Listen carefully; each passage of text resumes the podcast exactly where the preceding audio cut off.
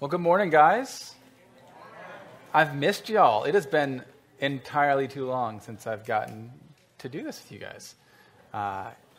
It was, what's that? No pressure. Yeah, it was busy with Cantata and us getting used to doing foster care work, and I feel like finally we've hit a little bit of a stride to where I can dedicate some time to this, and so I'm excited. And when Peter said that we were going to be doing the Jesus I Am statements, the very first thing I said was, I want bread.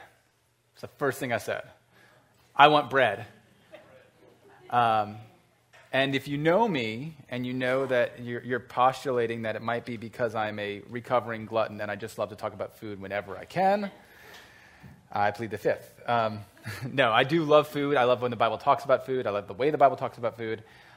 So I don't know what other ones I don't know if we've even hashed out who's talking about what.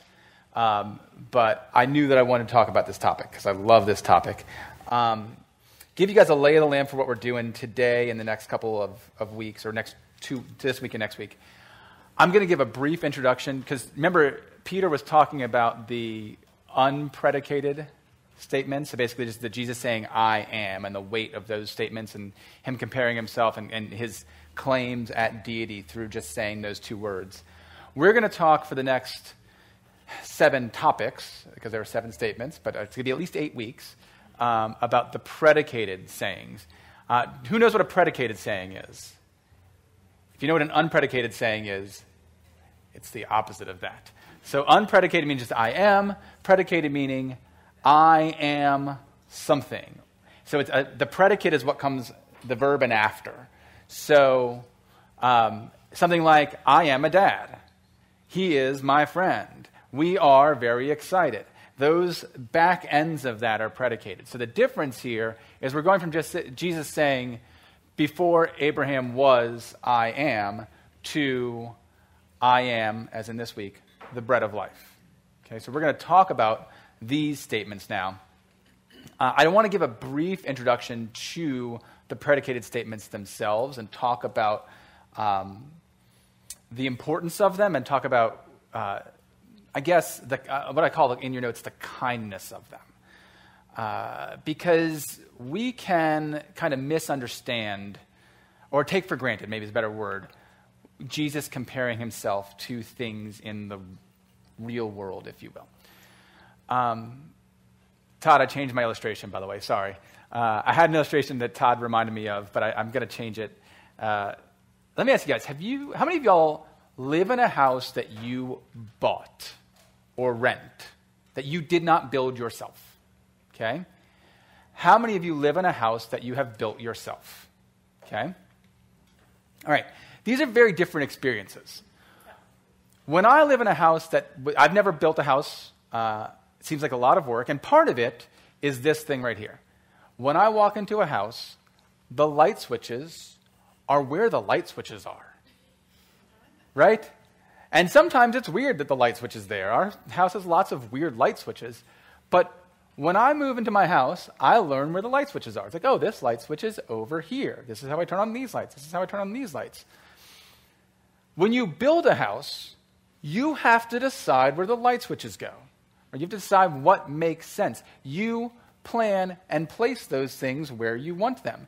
There's a difference between moving into something that has been built for you and building something for yourself. When it comes to this universe, we are living in a house that we are renting or bought, or however you want to say it. We did not build this house. God built this house. And as the architect and the designer and the construction worker on this house, God got to choose what to put where. And in building this universe, God got to choose what to include and what not to include. And that raises the question, well, how do you design a universe? Like, that's a big job.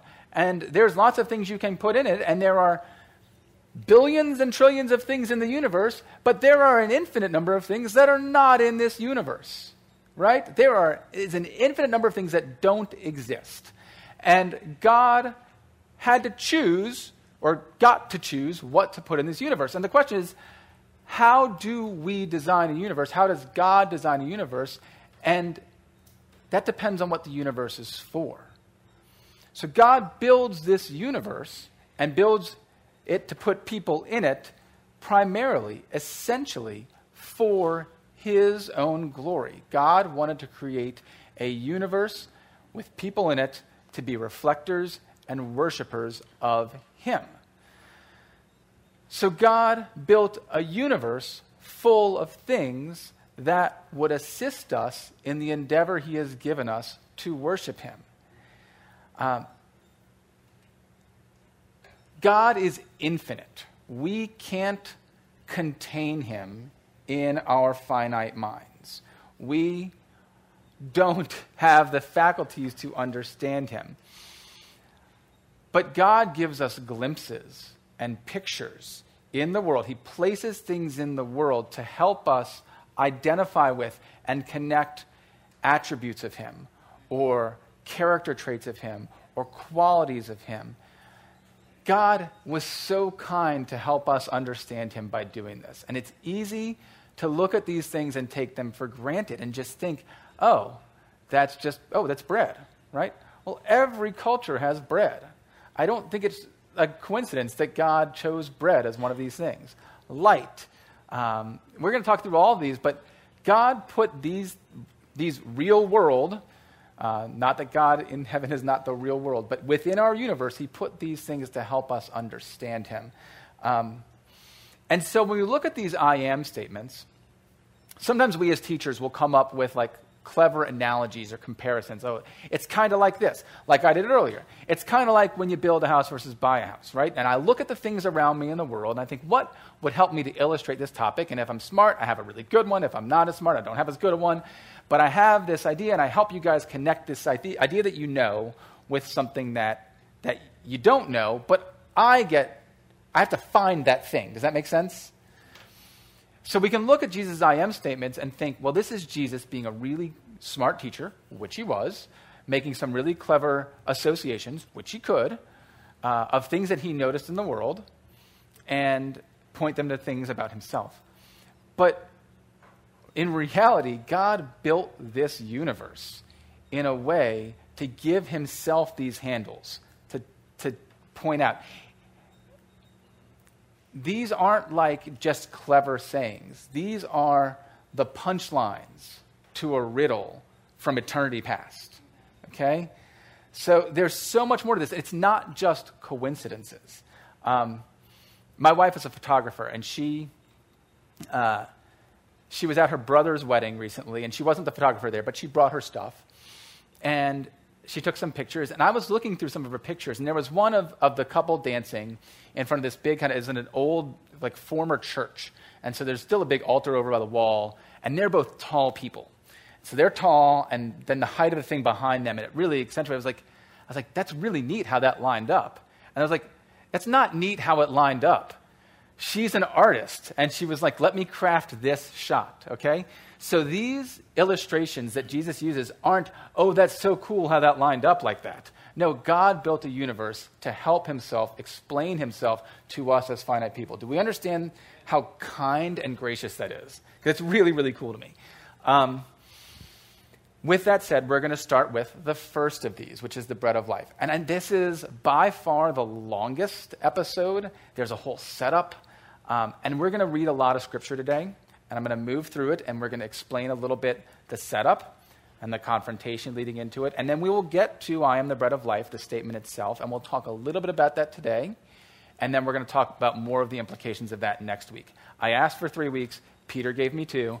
And honestly, I think it's the right amount. So to be fair, I thought this was going to take me longer, but I think if this wasn't 2 weeks, it would be like 6 weeks. So I think 2 is right. So please open up your Bibles to John chapter 6, if you've got them in front of you or your app or whatever.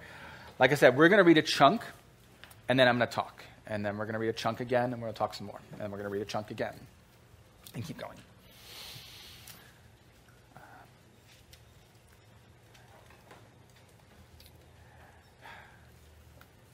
We're going to start with the feeding of the 5,000.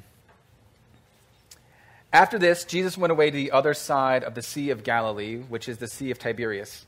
And a large crowd was following him because they saw the signs that he was doing on the sick. Jesus went up on the mountain, and there he sat down with the disciples. Now the Passover, the feast of the Jews, was at hand. Lifting up his eyes then, and seeing that a large crowd was coming toward him, Jesus said to Philip, "Where are we to buy bread so these people may eat?" He said this to test him, for he himself knew what he would do.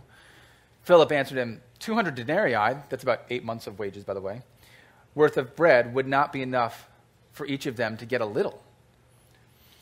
One of his disciples, Andrew, Simon Peter's brother, said to him, "There's a boy here who has 5 barley loaves and 2 fish. But what are that for so many?" Jesus said, "Have the people sit down." Now there was much grass in the place, so the men sat down, about 5,000 in number. Jesus then took the loaves, and when he had given thanks, he distributed them to those who were seated. So also the fish, as much as they wanted. And when they'd eaten their fill, he told his disciples, "Gather up the leftover fragments, that nothing may be lost." So they gathered them up and filled 12 baskets with fragments from the 5 barley loaves left by those who had eaten. When the people saw the sign that he had done, they said, "This indeed is the prophet who is to come into the world." Perceiving they were about to come and take him by force and make him king, Jesus withdrew again to the mountain by himself. So let's recap: 5,000 men plus women and children, probably 15,000, 20,000 people. Families got big. It could have been even bigger than that. Hungry people on a mountain. Jesus is going to feed them. He asks Philip, "Where are we going to buy enough bread?" Again, and part of this isn't even a financial question. There's just not enough. There's not a, like, if we could just have enough money, we'd go to this bread shop and buy enough bread for 20,000 people, 15,000 people. So Philip points at the financial side of things, but just it's impractical, and he knows that. Andrew says, "Hey, there's this boy over here," and we don't know how old the boy is.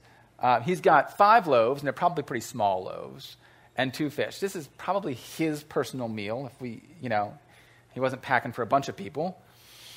So Jesus takes this offering from this boy, takes the loaves and the fish, gives thanks for them, and distributes them to the people. Everybody eats their fill, 12 baskets left over.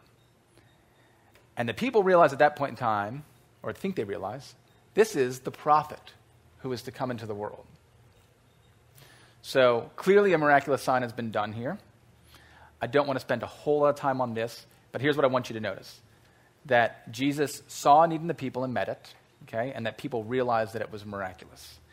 A couple of really basic takeaways for this. First of all, Jesus condescends to meet the physical needs of these people.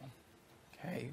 Sometimes we can try to be holier than God and think, I hear this like tone of people about like medical missions or feeding the poor. Like, what those people really need is the gospel.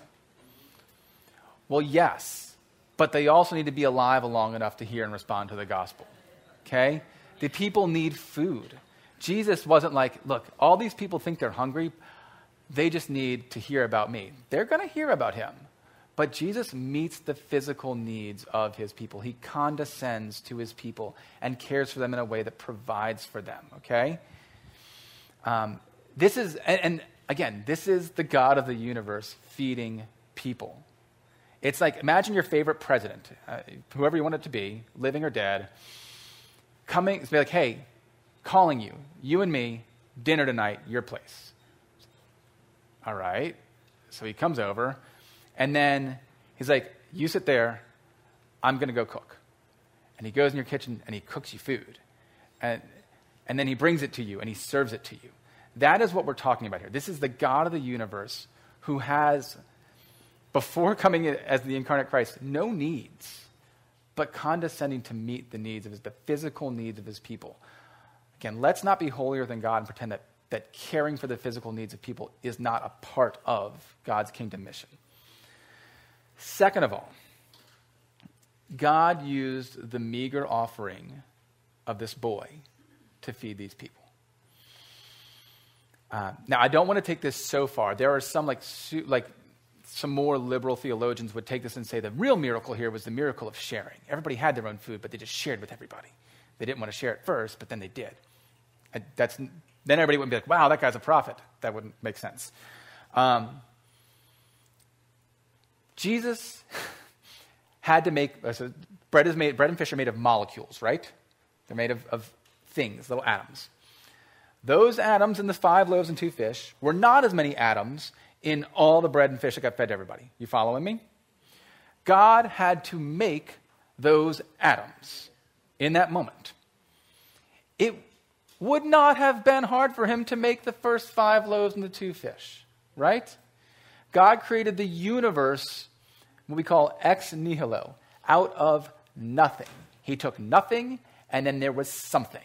And that is, by the way, just the existence of anything is one of the strongest arguments if you're talking to anybody about the existence of God, the fact that there's anything. God made the universe out of nothing. He could have fed these people out of nothing. But he delighted in the participation with this one willing servant who was willing to offer, okay? Don't think that your offerings are not relevant. Don't think they're too small. Don't think you can't, okay? I'm not trying to make this a man-centered teaching here. But, you know, I mentioned we do foster care. I've had a number of people tell me, oh, I could never do that. Yes, you could.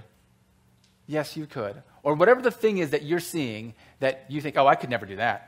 I could never move to India like those other people. Yeah, you could. You could do that.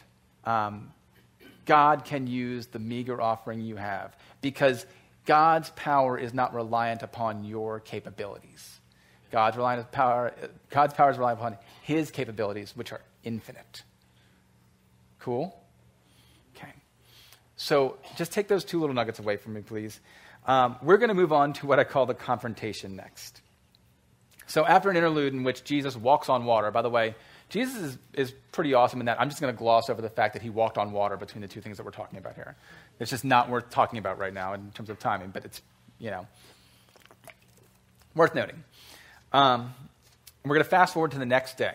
Apparently word has gone out that he has done this. There's more folks at this point in time. On the next day, the crowd that remained on the other side of the sea saw that there had been only 1 boat there, and that Jesus had not entered the boat with his disciples, but that his disciples had gone away alone. Other boats from Tiberias came near the place where they'd eaten the bread. Again, this is probably people who heard tell. After the Lord had given thanks. So when the crowd saw that Jesus was not there, nor his disciples, they themselves got into the boats and went to Capernaum, seeking Jesus. When they found him on the other side of the sea, they said to him, Rabbi, when did you come here? Basically, hey, what's up? Jesus answered them, Truly, truly, I say to you, you are seeking me, not because you saw signs, but because you ate your fill of the loaves. Do not work for the food that perishes, but for the food that endures to eternal life, which the Son of Man will give to you. For on him God the Father has set his seal. Then they said to him, What must we do to be doing the works of God? Jesus answered them, This is the work of God, that you believe in him who he has sent. So they said to him, Then what sign do you do that we may see and believe you? What work do you perform? Our fathers ate the manna in the wilderness. As it is written, he gave them bread from heaven to eat. Jesus then said to them, Truly, truly, I say to you, it was not Moses who gave you bread from heaven, but my Father gives you true bread from heaven. For the bread of God is he who comes down from heaven and gives life to the world. They said to him, Sir, give us this bread always. This conversation, sometimes Jesus is has a slow entry to his teaching, and sometimes he's just zero chill, 0 to 60 right away. Jesus has no chill at this moment. He's like, you're not here because you saw signs. You're here because you want to stuff your faces again. Right away. First thing. He's like, you guys completely missed the point of that miracle, but hey, free food, right? So you're all here again for the free food. And before we hop on the crowds and judge them too much here, one of my rules when I'm reading the Bible is always start by assuming I'm the bad guy or the dumb guy, okay? Just usually it's true. So we like to judge the crowds here for missing the point and jumping to the free stuff and being materialistic and earthly minded. But how much do I, as a believer who has been saved, fret about the things of this world in a way that loses sight of God's eternal providence and his kindness to me? If y'all remember, if y'all were here last week, Keith preaching about the tabernacle and these treasures that we have, the treasures of being able to commune with God, the treasures of being able to be cleansed from our sins, from having enlightenment in our minds, from being forgiven. But we lose sight of those treasures over the more mundane things. Same thing here. We do the same thing. God has met for us eternal provision, but we can fret about the day-to-day. We can fret about God's provision, whether it's financial provision or health or relational provision or all the things that we can worry about in this world. We can get lost in the day-to-day just like these people do here, okay? So let's not think that we're better than them, okay? But what he says to them is you're working for the food that'll only leave you hungry the next day. You should work for food that's going to leave you eternally satisfied. And now they like the sound of this, because what's better than free food? Free, infinite food. That is infinitely better. So they're like, all right, what's the work we have to do to get this free, infinite food? And Jesus says, well, the work that you have to do is to believe in the one that God sent. Believe in me, effectively. If y'all remember from 1 John that we covered a while back, this is one of like the works of God that John 3:23 or 1 John 3:23 says, this is the commandment that we believe in the name of the Son, Jesus Christ, and love one another just as he's commanded us. So at this moment, if it hasn't already, this is where the conversation really goes off the rails. I don't know if you who are married have ever had a conversation with your spouse where you are talking in like one lane and they're talking in the other lane and you're not even fighting, but you're just talking about different things and don't realize that you are. And you become increasingly frustrated with each other because you're like, I don't understand how you're not seeing this. And they're like, I don't understand how you're not seeing this. And we're like, we're not talking about the same angle on the problem at hand, right? Anybody else ever experienced this? This is... my wife and I have gotten to the point where sometimes we're like, I don't even know what we're arguing about right now, right? So Jesus here, because then they say, what kind of sign will you give us that might cause us to believe in you? And I guess Jesus has to be wondering the same thing. He's like, I literally just made magic bread for you. Like you were hungry and I made food out of a little bit of stuff for thousands of people and you want a sign. Okay. But what you see here is, remember back when he fed them and they said, oh, this is the prophet who's to come into the world. And we see this trend. Remember when Jesus asked his disciples, who do they say that I am? And they contrast him with prophets. They don't actually mention Moses, but they talk about Elijah and Jeremiah. They're like, you're one of the prophets. They think you're one of the prophets. It's like, all right. In this case, they're clearly thinking Moses, right? And it makes sense. Free food, like bread magically appearing, miraculously appearing from heaven. If you're a good Jew and you've studied your Torah, you know, oh, this is like the Moses thing. Right? Free bread, cool. And so Jesus points out, he's like, first of all, we'll get into the fact that the bread is not what you should, the prophet is not what you should be comparing me to. But he's like, well, he says, those people went out and collected that food every day. But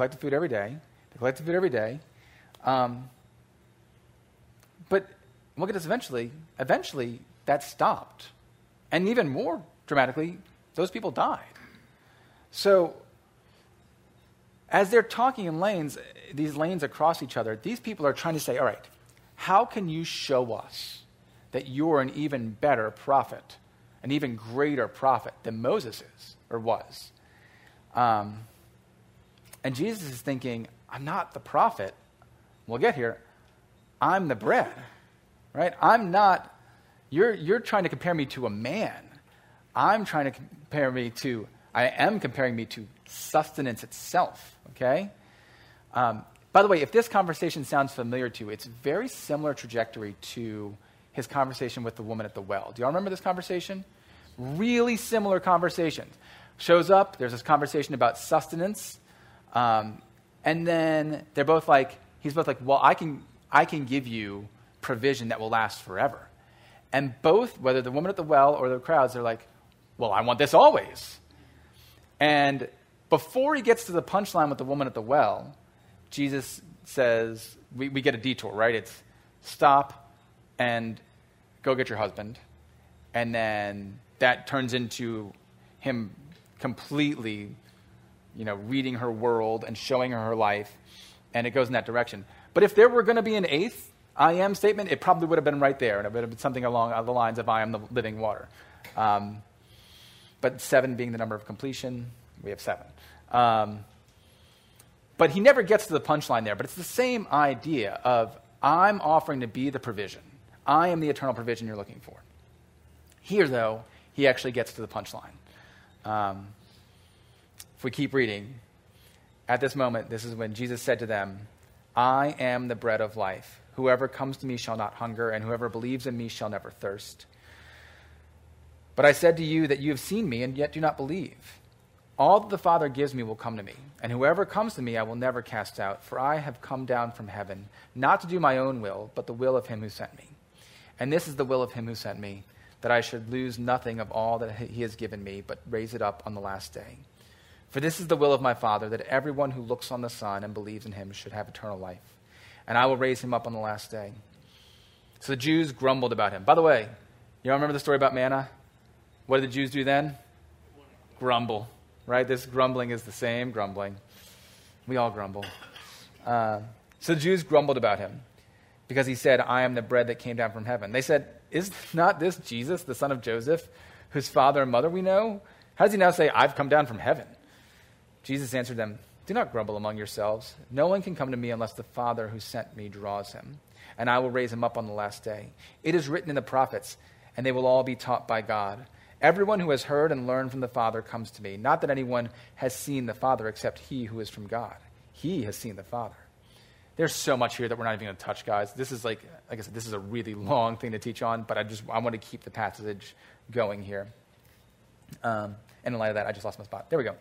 Truly, truly, I say to you, whoever believes has eternal life. I am the bread of life. He said it again. Your fathers ate the manna in the wilderness, and they died. This is the bread that comes down from heaven so that one may eat of it and not die. I'm the living bread that came down from heaven. If anyone eats of this bread, he will live forever. And the bread that I will give for the life of the world is my flesh. Then the Jews then disputed amongst themselves, saying, how can this man give us his flesh to eat? So Jesus said to them, truly, truly, I say to you, unless you eat the flesh of the Son of Man and drink his blood, you have no life in you. Whoever feeds on my flesh and drinks my blood has eternal life, and I will raise him up on the last day. For my flesh is true food, and my blood is true drink. Whoever feeds on my flesh and drinks my blood abides in me, and I in him. As the living Father sent me, and I live because of the Father, so whoever feeds on me, he also will live because of me. This is the bread that came down from heaven, not like the bread the fathers ate and died. Whoever feeds on this bread will live forever. Jesus said these things in the synagogue as he taught at Capernaum. So again, the crowds are thinking, let's compare and contrast this guy. Let's rank him up against Moses. Is this really the next great prophet? How does he compare to Moses? And Jesus is saying, he's not like, I can give you bread forever. That's not what he's saying. He's saying, I am your bread forever. I am your provision forever. I'm not going to just provide for you. I'm going to be your provision. And this bold statement has a couple of really big implications that I want to get to here. The first is Christ as the sustainer of life. So remember we talked about God building the universe and building things into it, right? So God could have created a world with no food. Okay, agreed? He can do whatever he wants. The existence of food carries with it the existence of dependence. Dependence didn't exist within God. God is not dependent on anything. He needs nothing. He is pre-existent. If he were dependent upon anything, he couldn't exist. Make sense?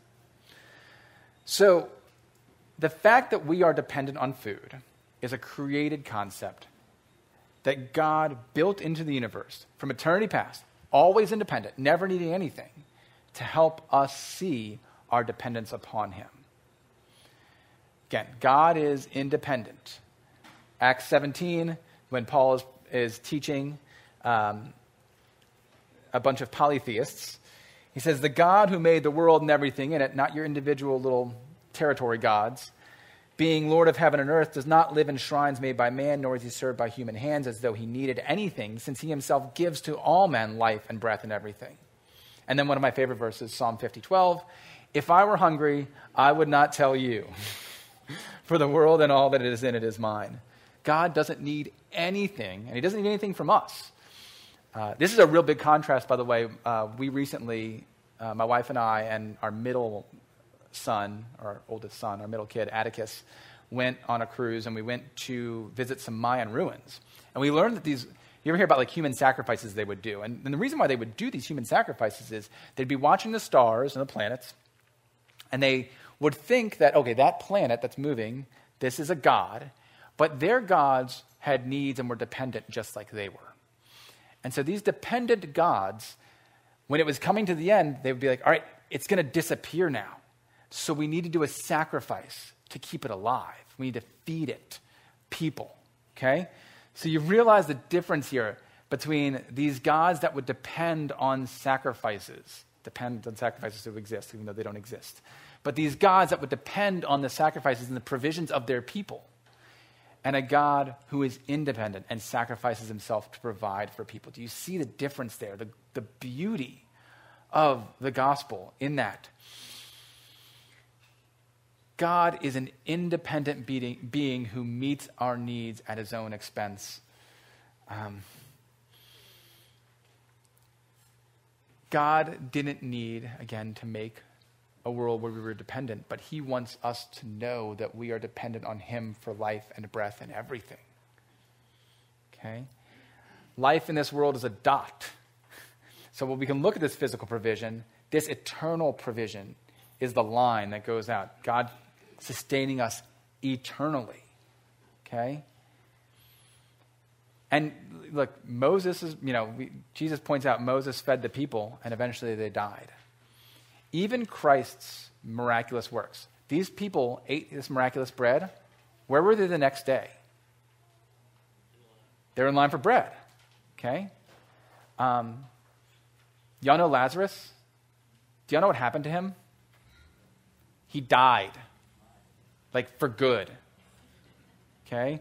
The lame man that Jesus healed, I bet you by about 70, 80 years old, whatever, he stopped walking at some point in time, okay?